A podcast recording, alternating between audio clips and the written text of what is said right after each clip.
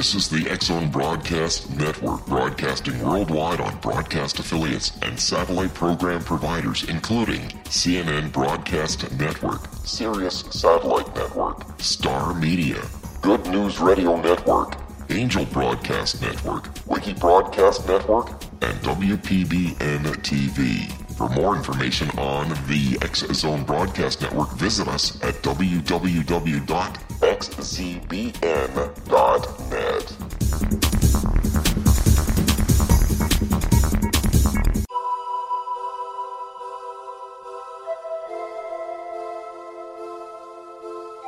If you're a seeker, don't miss the inspiring book Shamanic Awakening Between the Dark and the Daylight. This remarkable work chronicles shamanic counselor and indigenously trained dream decoder Sandra Corcoran's 35 years of experience with diverse wisdom keepers throughout the Americas. Sandy's initiations across the British Isles, Turkey, Greece, and Egypt, combined with her knowledge of symbology, psychology, and myth, influence her dream blog and workshops. Sandy offers private readings, sacred international journeys, a meditative CD, and her book, Shamanic Awakening, to encourage you as you navigate your earth walk and create a deeper connection to yourself. Find this and more at her website, starwalkervisions.com.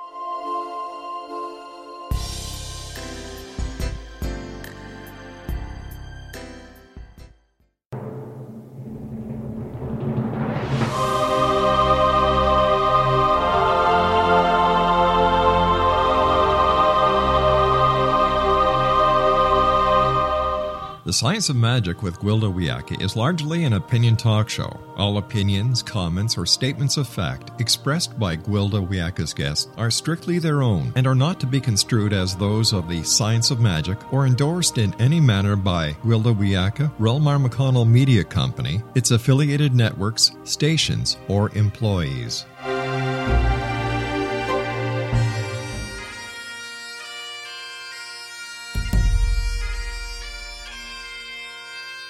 Welcome to the Science of Magic with Gwilda Wiyaka, a program dedicated to uncovering the unified nature of reality and humanity's ever evolving place as truly galactic beings. For more information on the Science of Magic with Gwilda Wiyaka, visit us online at www.thescienceofmagic.net.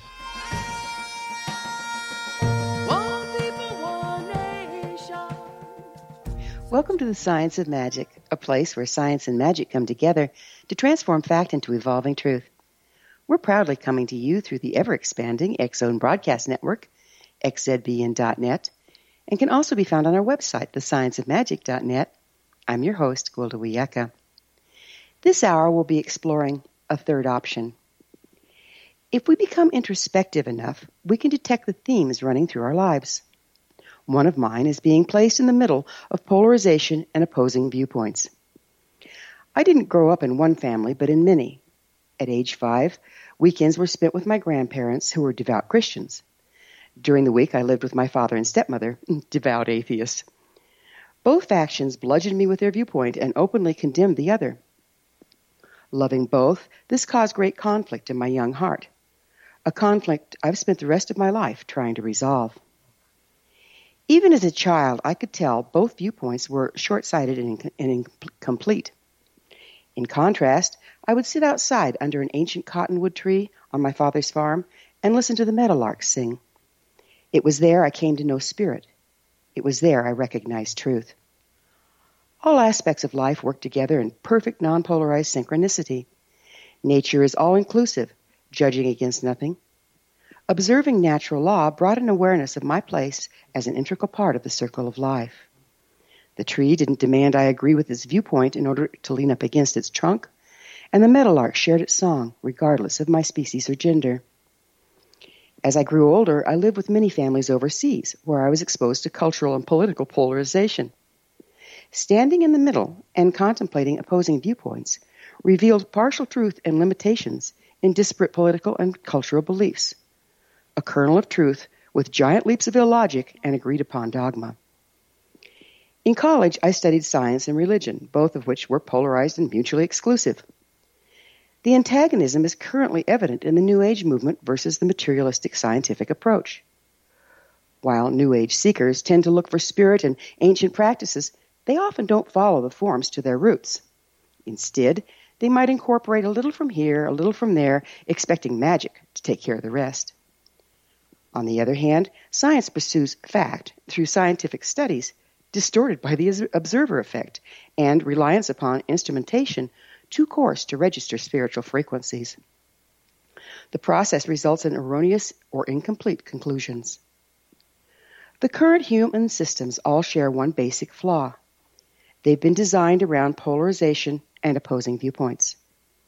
At this time in history, we're moving into a portion of the galaxy that supports non duality and unification. Pressure is being brought to bear on polarized systems. These archaic structures are crumbling, leaving us with seemingly no guidance and no place to turn. I've always had a deep sense that something much greater than any of us flows through and unites all things. I couldn't understand why those around me looked for spirit in or facts in differences and disagreement rather than in similarities and alignment. When did humans step out of the flow of life? And why? When the human world makes no sense, which is often, I return to nature where all is one. The natural world has become the litmus test, one that never fails me. Any time I'm presented with a viewpoint or set of beliefs, I compare it to the way life works. If the proposed reality doesn't line up with the spirit of nature, I know it's intrinsically flawed. Our guest this hour, Steve McIntosh, is a leader in the integral philosophy movement and an author of the books The Presence of the Infinite, Evolution's Purpose, and Integral Consciousness.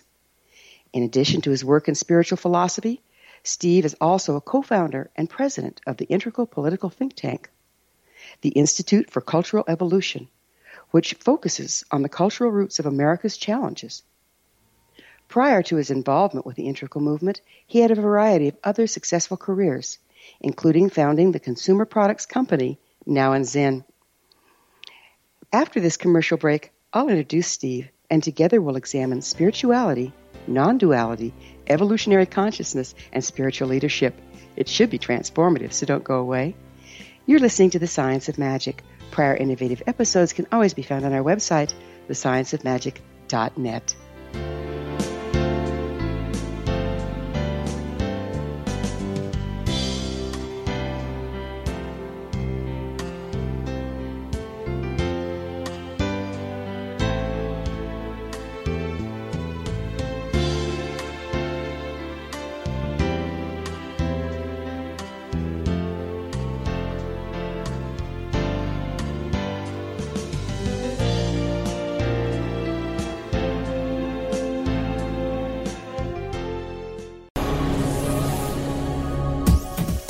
This is the Zone Broadcast Network, broadcasting worldwide on broadcast affiliates and satellite program providers, including CNN Broadcast Network, Sirius Satellite Network, Star Media, Good News Radio Network, Angel Broadcast Network, Wiki Broadcast Network, and WPBN TV. For more information on the X Zone Broadcast Network, visit us at www.xzbn.net.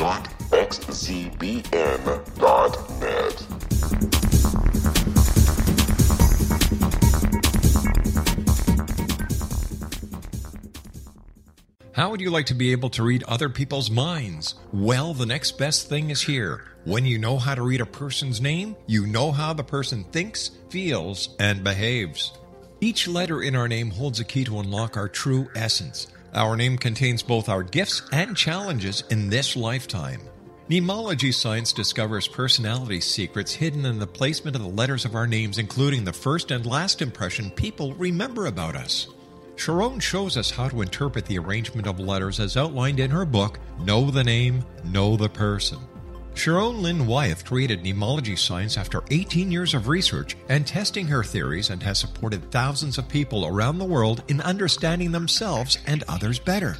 You'll enjoy Sharon's unique teachings as she shares her system to learn the gifts behind your given birth name. Even if you don't like your birth name, there are jewels in this book. If you're thinking of changing your name, ready to name your child, or wanting to get along better with others, this is the book for you. If you'd like to improve your relationships and change your life for the better, get the book today, Know the Name, Know the Person, or visit www.knowthename.com. That's www.knowthename.com. Take a step back in time and discover old Florida cuisine at Marsh Landing Restaurant in Fellsmere, Florida. Enjoy delicacies such as frog legs, gator tail, catfish, and swamp cabbage, or enjoy the more traditional cuisine such as hand cut Angus steaks, ribs, and seafood. Join us for breakfast with a southern flair featuring sweet potato pancakes, biscuits and gravy, and much more. Planning a party? Marsh Landing's private dining rooms can accommodate groups from 8 to 80 people. While you visit, enjoy the historic pictures, artifacts, and stories that line the walls. Marsh Landing is truly a unique experience. Marsh Landing Restaurant, 44 North Broadway in historic downtown Fellsmere, or visit marshlandingrestaurant.com. Marsh Landing, Old Florida cuisine at its best.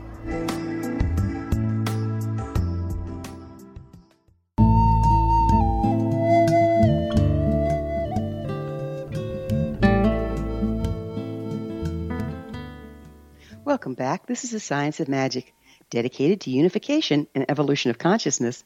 I'm your host, Gwilda Wiyaka. Our guest this hour, Steve McIntosh, is a leader in the integral philosophy movement and the author of the books The Presence of the Infinite, Evolution's Purpose, and Integral Consciousness. His website is stevemcintosh.com. Steve, thank you so much for joining us on the Science of Magic. Hi, Gwilda. It's a pleasure to be with you today. Yeah. I understand you have a background in law. What drew you to work with spiritual philosophy? Well, I, I was much into spirituality, alternative progressive spirituality, uh, in the 70s, and I had really identified myself as what we might think of today as a New Ager. Uh, but uh, towards the end of the 70s, I realized that I, I wanted to have the, the um, you know creative advantages of being part of the mainstream culture. Not that I was uh, you know going to completely co-opt myself, but I went to business school and then to law school uh, in order to get the establishment credentials I needed to create things and to be, you know, financially independent, even while I was, uh, you know, a spy for the New Age the whole time. But um, so it wasn't as if I started out thinking like a lawyer and then became a spiritual person. I was a spiritual person and I wanted to study law, and um, you know, I I worked that career out and got a lot out of it. Um, but um, you know, I wasn't, I didn't practice law for too many years. Mm. You know, I, I, find it increasingly amazing how extreme polarization seems to have worked its way into every aspect of human life. It's almost like a madness. Would Would you speak to this? Sure. Well, polarity is a condition of the universe. Uh, in other words, we could we could look at the, the sort of the master polarity as infinite and finite, or or being and becoming, you know, or absolute and relative. Uh, as long as we're here in the finite universe of becoming, the pattern of becoming is polarity, right? Something new emerges, something more comes from something less, and that creates a, a kind of polarity.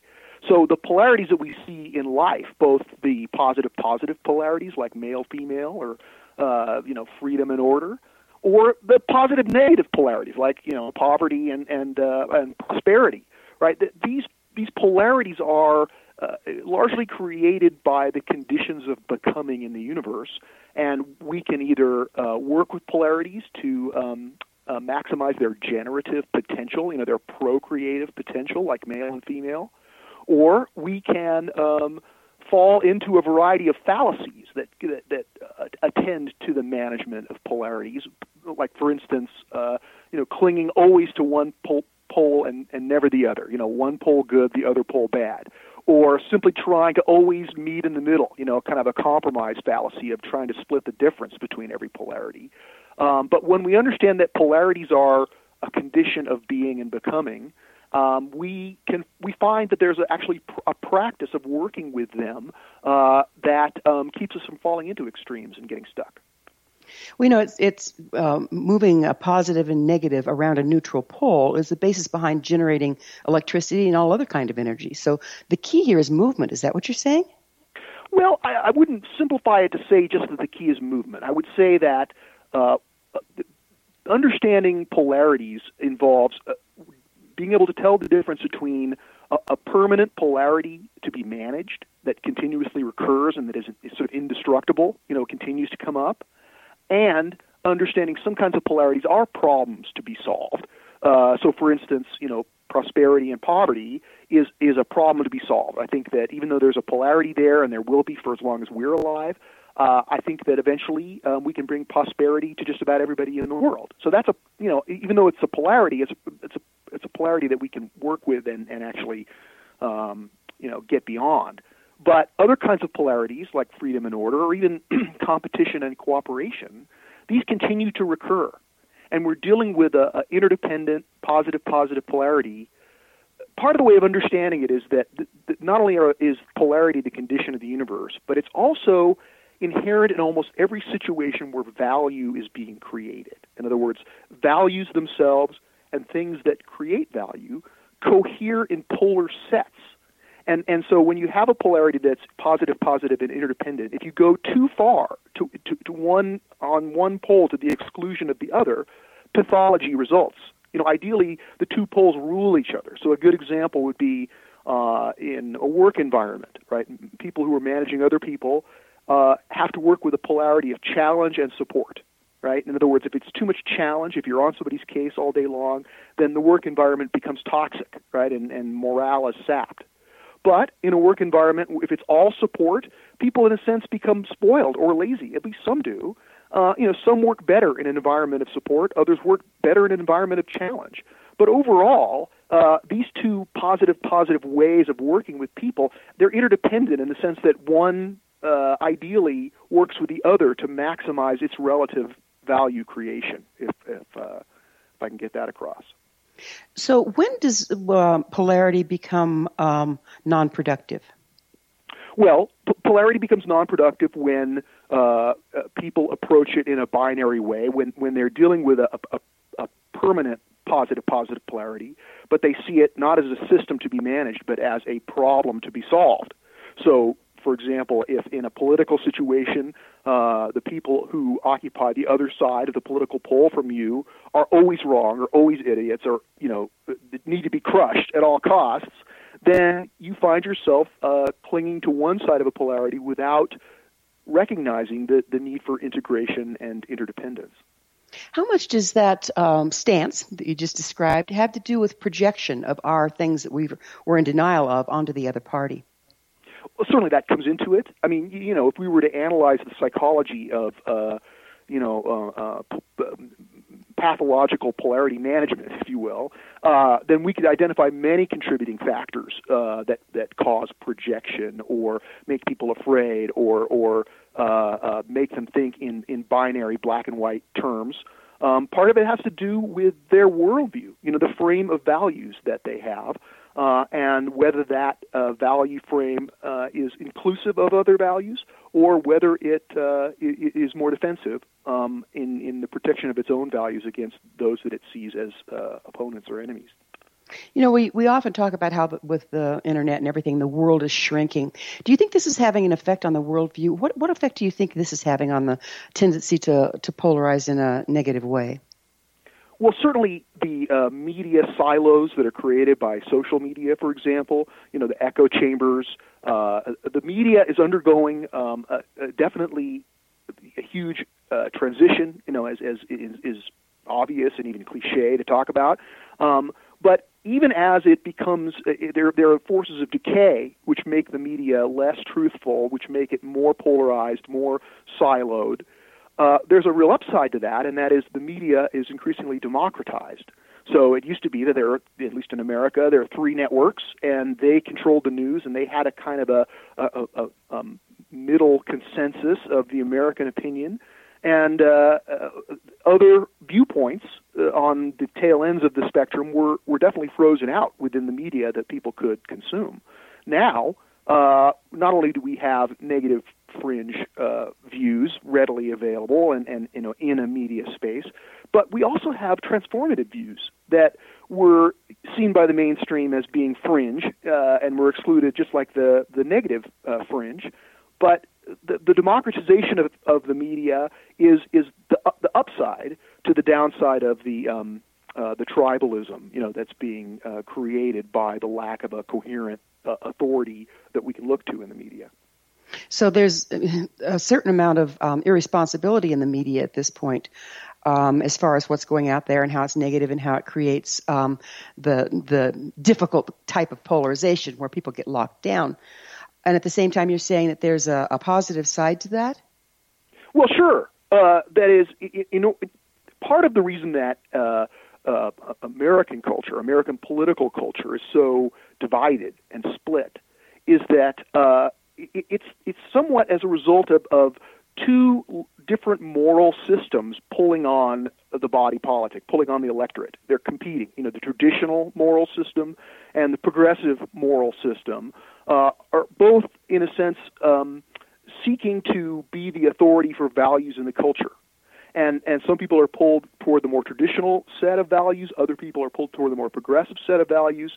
It's not a simple binary. I mean there there's there's it's a complex picture that may be a little bit too complex to unpack in this context. But part of the reason that we're polarized is that that this is a result of growth right? The emergence of new kinds of culture have disrupted the old center but that's not necessarily a bad thing. I mean, the way evolution works, not just biological evolution, but also cultural evolution, is that first there's differentiation, and that leads to, or at least makes possible, a higher level of integration.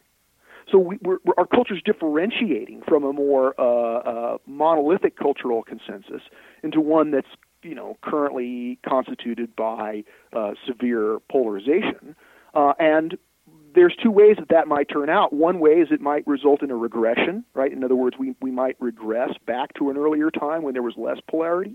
I don't think that's going to be the case. But the, the upside, the positive potential for this uh, challenging situation of a divided uh, uh, um, national body is uh, for there to appear a, a new level, an integrative level, right? This, this this uh, evolutionary pattern was first rec- recognized by the idealist philosophers 200 years ago. You know, Hegel, right? Many people are familiar with him. His idea of, of uh, the dialectical progression, thesis, antithesis, and synthesis, right? So over the last 70 years or more, depending on how you divide it up, there's been a new antithesis to the mainstream, right? A, a new counterculture that's emerged since the 60s and is consolidated into a, a significant cultural block uh, and that that stands, you know, in in, in some ways in contempt of modernity and, and questions uh, many of the pathologies that have arisen around, uh, you know, the the modernization of the developed world. And so there are many valid criticisms that are that have been brought up in many ways that modernity fails at being, uh, you know, adequate to humanity's ideals. And this antithesis uh, has caused a disruption for good and for bad but it calls forth, it's pointing to the potential of a higher level synthesis, right? So if I could just add one more thing about that philosophically, Hegel rarely, if, if only once, described this process of emergence and development. He didn't describe it as thesis, antithesis, and synthesis. He described it as affirmation, negation, and then negation of the negation. And what that means is that the progressive, postmodern, countercultural, cultural creative culture, which I've been part of for many years. You know, this is like I said at the beginning, has defined my identity since the 70s. Um, that, in a sense, has has uh, many ways that it's made its evolutionary advance by rejecting materialism, scientism, consumerism, environmental degradation, all the uh, the things that it can point to about modernity, which it sees as pathological. So that's a kind of a negation of modernity's thesis. Now, the synthesis, this integral or evolutionary perspective that's emerging beyond the progressive worldview, including it, but also attempting to transcend it, that it makes its advance in a sense by negating at least part of the original negation. In other words, we're, we're saying, okay, modernity is pathological in many ways, but We're we also to- see that we're Steve, standing we're, on shoulders. gonna we're gonna have to take a quick commercial break, and we'll pick up with this on the other side. Steve and I will return to our discussion on the flip side. We're coming to you through the Zone Broadcast Network. Don't miss the other fine shows and hosts on xzbn.net. You're listening to The Science of Magic, thescienceofmagic.net. I'm Gwilda Wiyaka. There's more practical spirituality to come, so don't you go away.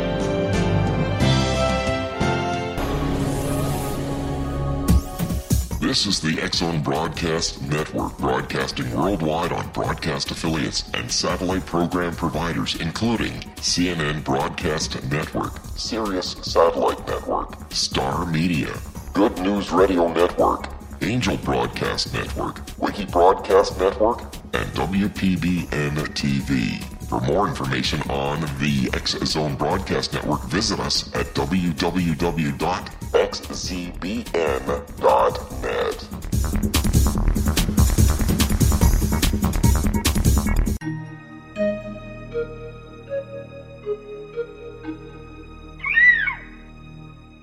While science pursues fact, magic accesses the quantum level, bridging random facts to form truth. As long as science and magic remain separate and polarized, the truth cannot be known. I'm Gwilda Wiyaka. Join me on the Science of Magic radio program, dedicated to unification and evolution of consciousness. During each episode, I'll be speaking with experienced and respected scientists and mystics. From astrologers to astronomers, from medical doctors to shaman, the scientific method to dowsing and intuition, we'll weave together information from seemingly divergent practices to promote unity and enlightenment. Join me, Gwilda Wiyaka, and the Science of Magic right here on the Mutual Broadcast Network. For more information, visit www.thescienceofmagic.net. Gibbs A. Williams, PhD, is a practicing psychoanalyst, supervisor, researcher, and author in New York City. Much of his life has been dedicated to understanding nature and the uses of meaningful coincidences or synchronicities. His radical and original non Jungian, non mystical, non magical theory of synchronicities illuminates much of the fog surrounding this challenging and perplexing topic. His ideas and manners are fresh, presented in a style that is both entertaining and highly informative. He is also an expert on crisis intervention, specially focused on violence reduction for the police and citizens, mastering anxiety, frustration, and stress without the use of medication, and effectively preventing and treating heroin addiction. Dr. Williams can be contacted at his email address at gwwilliamsny11 at aol.com or visit his website at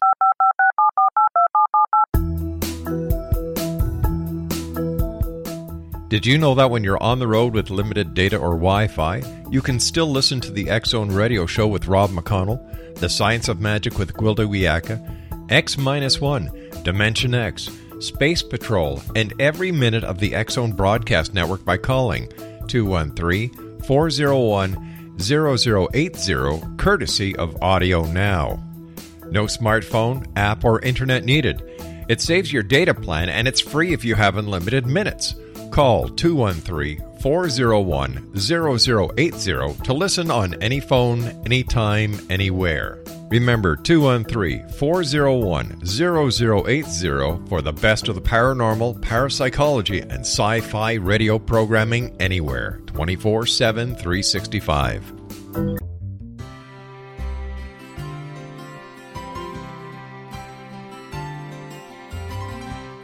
True healing must address four levels physical, emotional, mental, and spiritual for us to live joyful and productive lives. We tend to treat three of the four, leaving the spiritual languishing. If you're tired of the same dysfunctional patterns cropping up in your life, soul balancing is for you. Trixie Phelps, owner and founder of Soul Balancing, is a naturally gifted energy healer trained in numerous esoteric forms, including shamanism. Trixie has created a powerful modality that safely and effectively clears your energetic field. A soul balancing session can remove interference, heal trauma, and restore your hope. Contact Trixie for a life changing long distance session today. www.soulbalancing.world.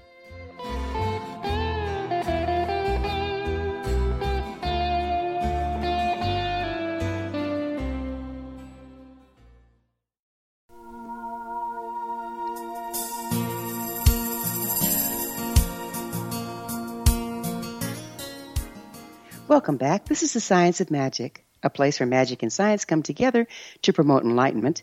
I'm your host, Gwilda Wiyaka. Our guest this hour is Steve McIntosh, the author of The Presence of the Infinite, Evolution's Purpose, and Integral Consciousness. Stephen, as you were talking, it, it strikes me that we're really kind of in volatile times, aren't we? Well, indeed, uh, they're they're volatile in the sense that uh, things are emerging quickly. Uh, and and the, the, the rapidity of that emergence is in some ways destabilizing, right? So we see the phenomenon of Trump in the United States. Part of that is uh, uh, can be explained as a reaction against many of the the rapid progressive cultural changes that have, have occurred over the last few years. Um, and while that doesn't excuse it or, or reduce, you know, at least from my perspective, the horror of it, uh, there are, there's a ways in, in which we can contextualize it in history and in the evolution of consciousness and culture that helps us appreciate that it's not necessarily the decline and fall of Western civilization. That that that there there's there's a certain amount of adjustment. I mean, we go forward and we have to go back a little bit and reconsolidate, and that allows us to go further forward. So I, I'm definitely optimistic despite the turmoil that we're in at the moment. Well, process is ugly, isn't it? Why do you think we're evolving at this time? Well, I think that evolution is our condition, and you know, our, indeed our purpose in the universe is to is to evolve, to participate in the becoming, not just as spectators or people going along for the ride, but as participants, as agents of evolution, right? And and when I talk about evolution, I'm talking about this this the universe's ceaseless process of becoming, right, which occurs in in cosmology, in biology, and also continuing in a new phase in consciousness and culture. And this this evolution of consciousness and culture that we're participating in uh, is uh, it, it's it's it's been uh, occurring all along, but we're in a kind of a cultural Cambrian explosion, if you will, at least for the last 300 years, in that um, uh, evolution has, has been speeding up. Uh, but uh, the way evolution I, works can I, is, can I ask on, you? yes, jump in. Yeah. Why why is it speeding up? What what's causing that? Well, part of it is connectivity, right? In other words, the, we, we now have this amazing global communication system. So even as the world is, is bigger than it's ever been, you know, 7 billion people or, or whatever it is by now, it's also smaller than it's ever been because we're more connected, right? What happens on the other side of the world can affect us directly in ways that, uh, you know, we, we were insulated from before. And so that connectivity uh, a- a- has sped things up tremendously. Also, humans have been empowered physically by uh, by the wealth, the great enrichment. It used to be that the vast majority of the world lived on the equivalent of two dollars a day, and while way too many people still are locked in grinding poverty at two dollars a day or whatever, uh, we now have a giant portion of the world who now makes thousands of times more than that, uh, even if they're not wealthy, even if they're just participants in the normal, you know, mainstream economy of the developed world. If we measure enrichment in terms of power, in terms of So- you know, the ability to communicate on this democratized media, right, the ability to travel, the ability to to gain the world's knowledge at, with a click, um, this is a significant empowerment of humanity, both materially and by way of knowledge. And, so if we're um, not if we're not tied up, if we're not tied up and hand to mouth, uh, that gives us more time to get into trouble or well, to that's one way contemplate. to see it. to Certainly, you know, more things, yeah. power and more opportunity creates more opportunity for trouble, but it also creates more opportunity for positive growth. Right, exactly. So we have more time to contemplate higher higher higher things, right? Absolutely, right. In other words, uh, many of the achievements of post modern culture, right, the the prioritization of the environment as as a cultural uh, value, the environment, for example, that it, uh, it, it's fundamental, but it's also a luxury in the sense that people who live in third world countries, for example, they may care about the environment, but but feeding their children is a much higher priority, and if that involves you know deforesting a hillside to keep warm, then they've got to do that. We don't have to do that, so we have the luxury of caring about the environment. It's an achievement that's that's standing on the shoulders of the previous achievements of the great enrichment. So it's important to appreciate how these stages of development in consciousness and culture are interdependent. Just like I was about to say, all levels of evolution, the way evolution works is it builds on what came before. It doesn't just transcend; it also includes, right? So you know, uh, our bodies are made up of cells. Cells are made up of molecules. There's this natural holarchy, as it's known in integral parlance, and that same holarchy can be recognized in culture, where we're depending upon the achievements of earlier levels. So that's one of the programs of uh, integral uh, consciousness or integral philosophy is to try to reintegrate the best of what came before while skillfully uh, pruning away the pathologies that are attendant upon those earlier stages of development. So basically, what we're seeing in this integral consciousness is um, what we see in all life. when we're going to evolve, we have to break things down to their constituent parts and rearrange them into the new form. And that's that process is ugly piece. Is this what you're talking about? Well, not exactly. You know, I would say that that that because we're we're trying to go beyond what's what's wrong. You know, all of us have a sense, most humans at least, have a sense of our our opportunity to contribute to making the world a better place. You know, to making ourselves more evolved, to making our culture more evolved, to helping people who are in need, to solving uh, many of the problems that confront us in this world of trouble and suffering. So our instinct to try to make things better begins by noticing what's wrong, by rejecting the pathology of the you know existing conditions. And so that makes people restless. It makes people uh, combative, right? They're trying to condemn what's wrong. And so it can take the form of, of a positive uh, grasping for higher values, higher, more inclusive uh, cultural agreement structures, or it can involve tearing down the problems of, of what's wrong uh, that came before. And, and you know, there I think there are healthy and negative versions of both of those processes, but they they exist together. You know, we've got to get rid of what's wrong and we've got to build on what's right. So we, um, living in these volatile times, and I, I can't help but, you know, I talk to a lot of people, and I can't help but notice a lot of people are just kind of lost. They're just kind of floundering because everything's changing so rapidly, and they're losing their way. What kind of leadership do you think society will require to support us through this transition? Well, I think that the that leadership is a complex subject involving many variables. Of course, you know, at some level, leadership means giving people something positive to do. You know, hel- helping people achieve their uh, uh, self-actualizing needs. Right, If, uh, Maslow's hierarchy of needs. Right, It- leadership involves fulfilling all of those needs, but the higher the higher levels of need, the self, the need for people to self-actualize themselves that depends on their service to the world. In other words, your own self-actualization is tied up with your ability to make to create value, right? To make the the, the, the th- conditions better in some small or even large way. So as as people seek leadership, they seek guidance, they seek inspiration, they seek the, a kind of spiritual energy that that helps them participate in not only their own self-actualization but the self-actualization of the larger culture. So, leadership, the spiritual energy of leadership, if you will, when it's done right, um, involves, uh, uh, in a sense, the the communication or transmittal of intrinsic value, uh, like the the good, the true, and the beautiful. And so, we want to get to the essence of leadership, um, uh, we can we can see it in uh, those who are exemplars of the good, the true, and the beautiful.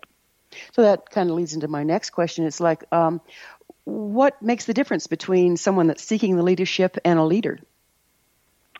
Well, everyone who would lead, right, must uh, uh, must work on that. I mean, you know, ideally, uh, you're leading in your being, and such that you don't have to go out to the world and promote yourself, right? You just you you do what you're doing, and people notice because it's creating value. That's the sort of the most authentic kind of leadership. But we live in a in a world where uh, you know ideal types are not always realized. Uh, Every I think leader that we can point to who we might admire and say that person's demonstrating excellent leadership, they they had to work it a bit. They had to uh, put their work out in the world in a way that that people could appreciate it and value it.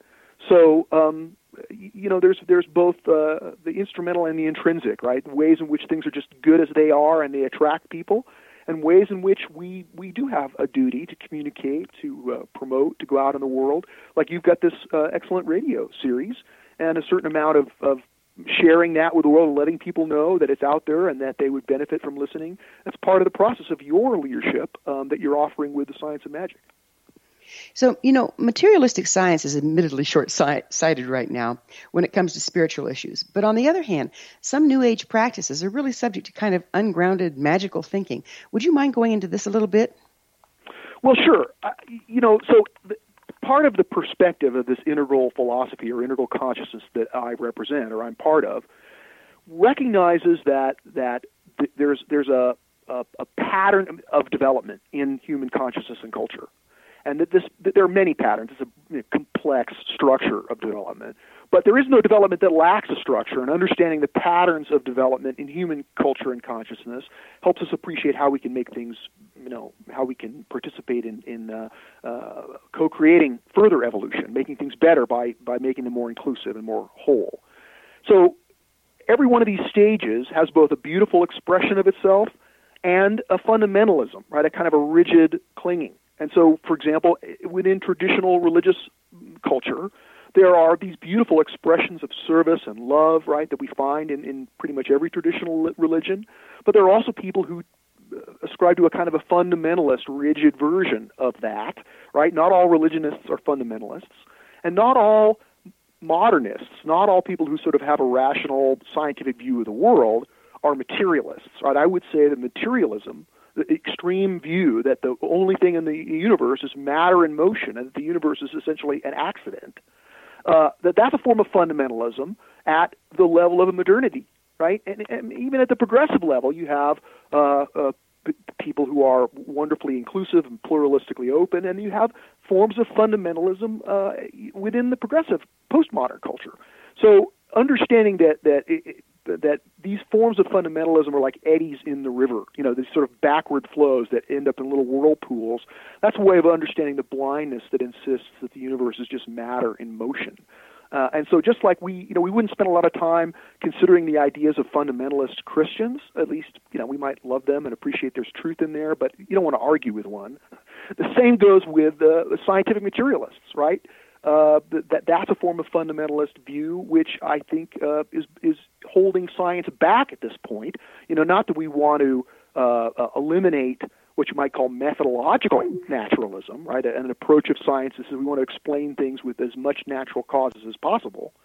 But when we look around, and the most fundamental thing there is, consciousness can't be described in materialistic terms, and uh, you know it, it's not reducible to matter.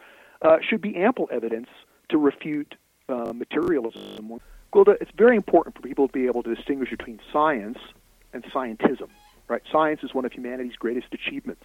Right? I mean, all you have to do is look at the wonders of scientific medicine to appreciate how the human condition has been dramatically improved by science over the last 300 years. But scientism uh, is is a, a philosophy of science, or almost like a religion of science, which includes extra scientific assumptions about the universe being purely material and um, you know that that's an outworn belief system uh, that um, is, is not doing science any good. We're going to have to take another short break here. Um, we'll pick up with this on the other side. Steve and I will be back shortly, so don't leave us now. This is the Science of Magic, the scienceofmagic.net, the place where altruistic professionals of science and the esoteric create common ground for the betterment of our world.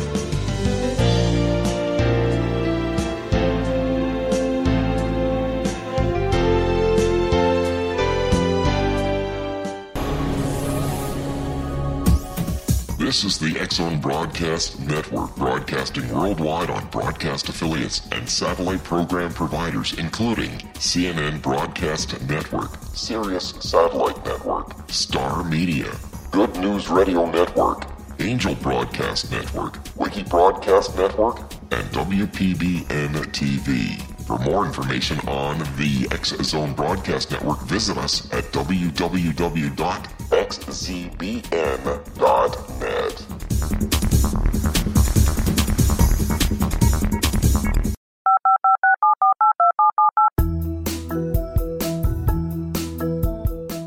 Did you know that when you're on the road with limited data or Wi Fi, you can still listen to the Zone Radio Show with Rob McConnell, The Science of Magic with Gwilda Wiyaka, X 1, Dimension X, Space Patrol, and every minute of the Zone Broadcast Network by calling 213 401 0080, courtesy of Audio Now. No smartphone, app, or internet needed. It saves your data plan and it's free if you have unlimited minutes. Call 213 401 0080 to listen on any phone, anytime, anywhere. Remember 213 401 0080 for the best of the paranormal, parapsychology, and sci fi radio programming anywhere 24 7 365.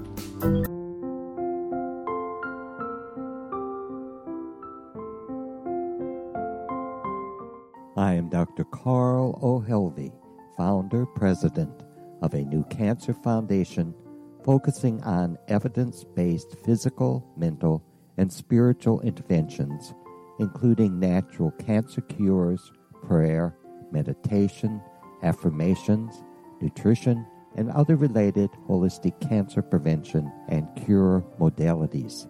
These are used in cancer education, research, and financing care. I ask for your help to continue this important work by donating at www.holisticcancerfoundation.com.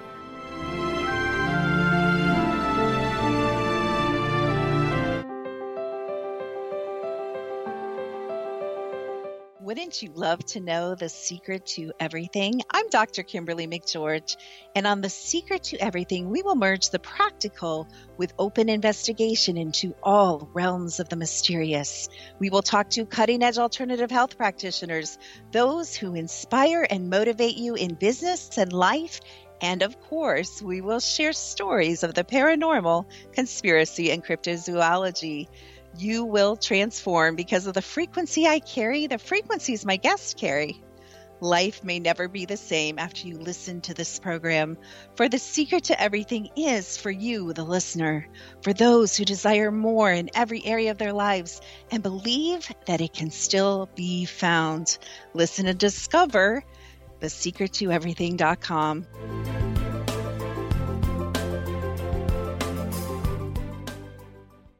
Little children aren't the only ones afraid of the dark. Millions of soldiers return from war zones with PTSD, anger, frustration, fear, and loneliness, much of which surfaces during the darkness of the night. You have the chance to change the lives of these American heroes. Songs and Stories for Soldiers.us provides free MP3 players for these men and women.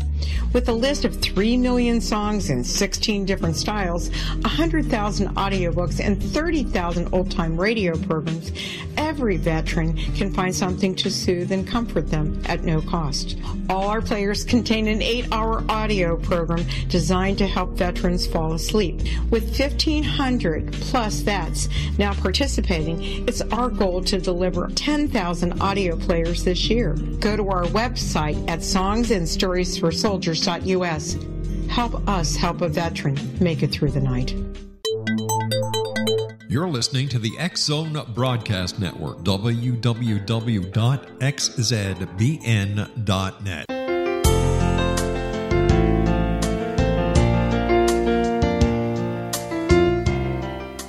Welcome back. This is the Science of Magic, bringing together gifted people of service to the world. I'm your host, Gwilda Wiyaka.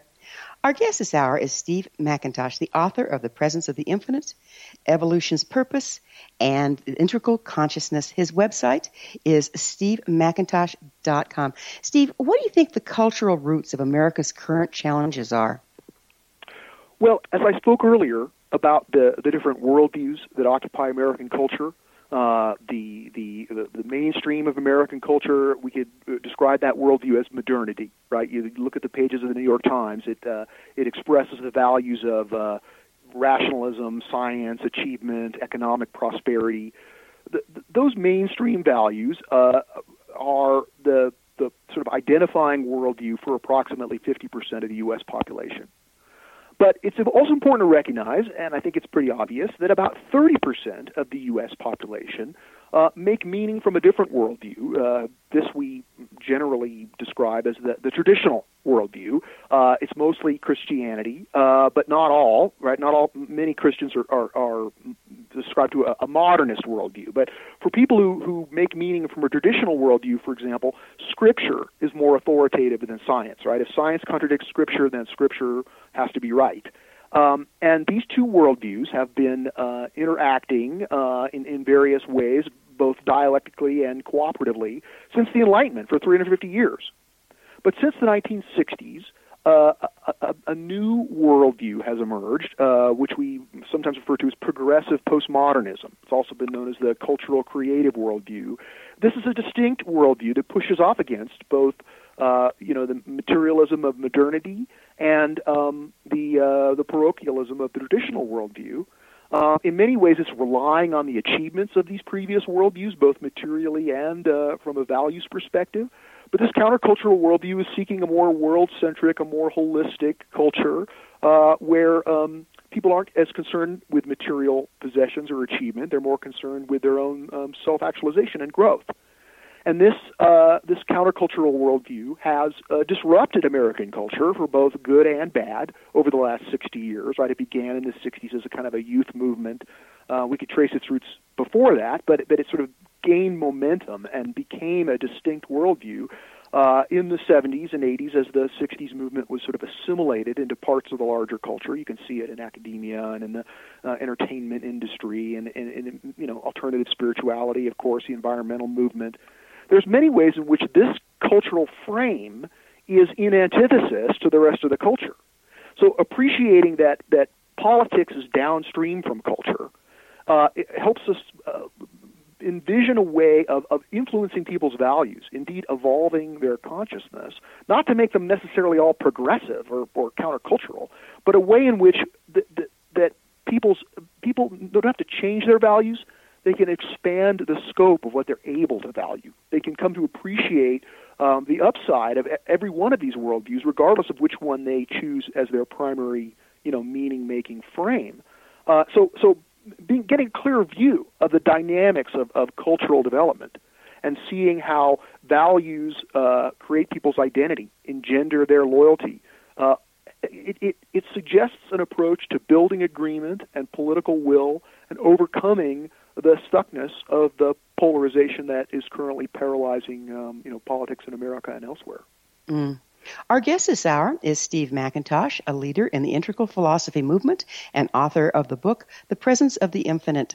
His website is stevemcintosh.com. So, Steve, now that the hippies have thrown a wrench in the works, what, you, know, you can say that.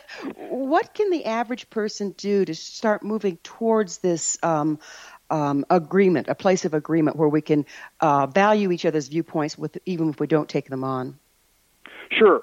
Well, w- one of the one of the opportunities for, uh,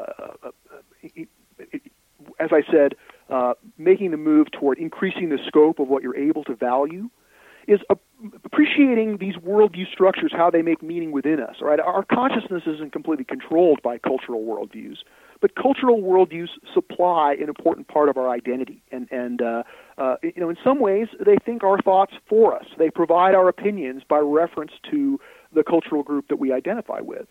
And so this is not this is natural and, and, and positive, but it's important that people appreciate that the, a worldview can have you or you can have it. And the process of, of evolving uh, your consciousness involves turning what was once subject into object, right? So that, that you can still hold your same views, you can still appreciate the same worldview, but you can you can in, in, appreciate other people's worldviews uh, in a way uh, that you can't if you can't stand outside your own worldview, if you can't look at it from the outside, right? If you can't take a, a broader perspective on it, and that's not a thesis of relativism, but it, it does help people appreciate that um, their worldview is a system, and in today's culture, those systems are in relation to each other. And the more we can harmonize the relationships between, you know, different worldviews, the more we can increase our value metabolism, if you will, to be able to recognize the positive values that we, in a sense, already share with the worldviews that we might normally oppose. Uh, this is one of the ways we can um, achieve greater cultural unity. It involves appreciating um, the structures of consciousness and culture from the outside as well as participating in them from the inside. So basically, we're we're being challenged with turning everything inside and out. And historically, we've been controlled by our worldview, and we're looking at the opportunity to use our worldview as a way to interface with the world, but not be controlled by it. Sure, and we can also appreciate that every one of these worldviews has both uh, uh, important ideals and ideas as well as pathologies, right? Every one is burdened by a shadow.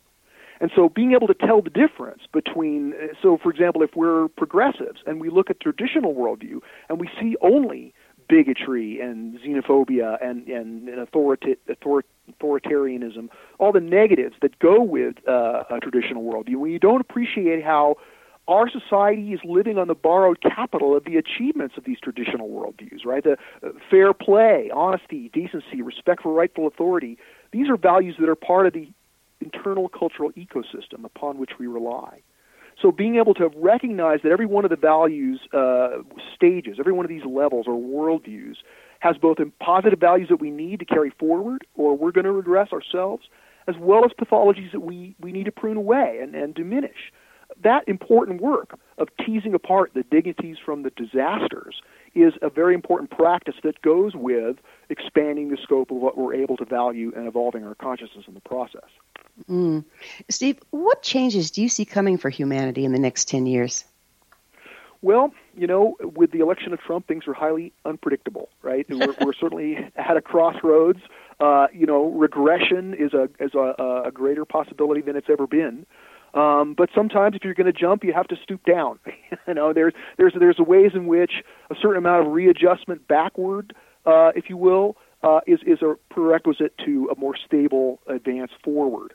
So, um, what I see in the next 10 years is uh, I'm optimistic. I see ultimately that there will be a, a, a maturity, a cultural maturity uh, in the society, not across the board, not as if all our problems or uh, you know shortcomings are going to be overcome in 10 years, but I do think that um, that that that all things eventually work together for good, and that even something as threatening as uh, the Trump administration um, in 10 years will uh, lead to uh, you know a, a larger a, larger development that uh, can come from the ways in which you know the negatives that are associated with this period of Trump will will make us uh, appreciate um, things we may have taken for granted before.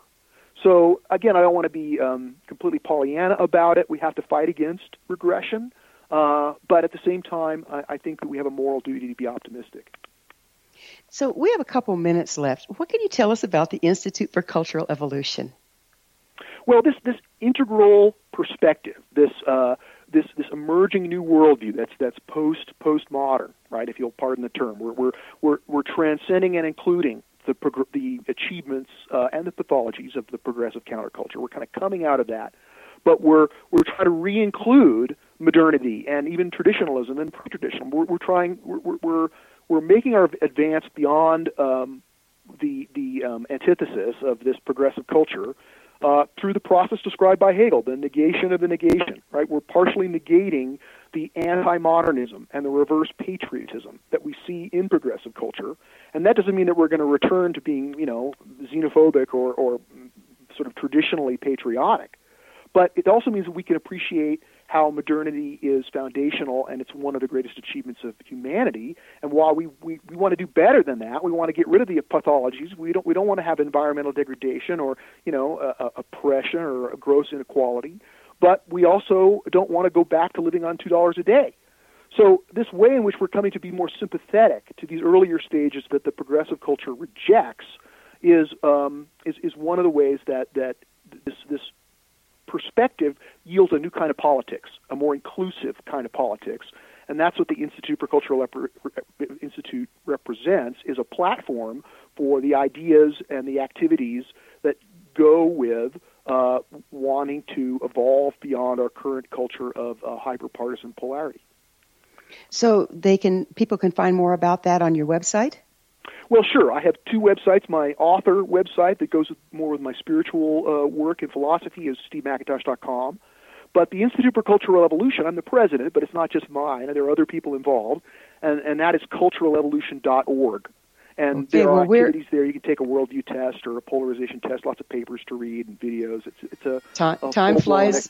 Time flies, and time flies, and we're out of it. Thank you so much for being with us. Our guest this hour has been Steve McIntosh, a leader in the integral philosophy movement and author of the book Presence of the Infinite. His website is stevemcintosh.com. Until next time, dear ones, may you be blessed with knowledge and comforted with love as you embrace a third option.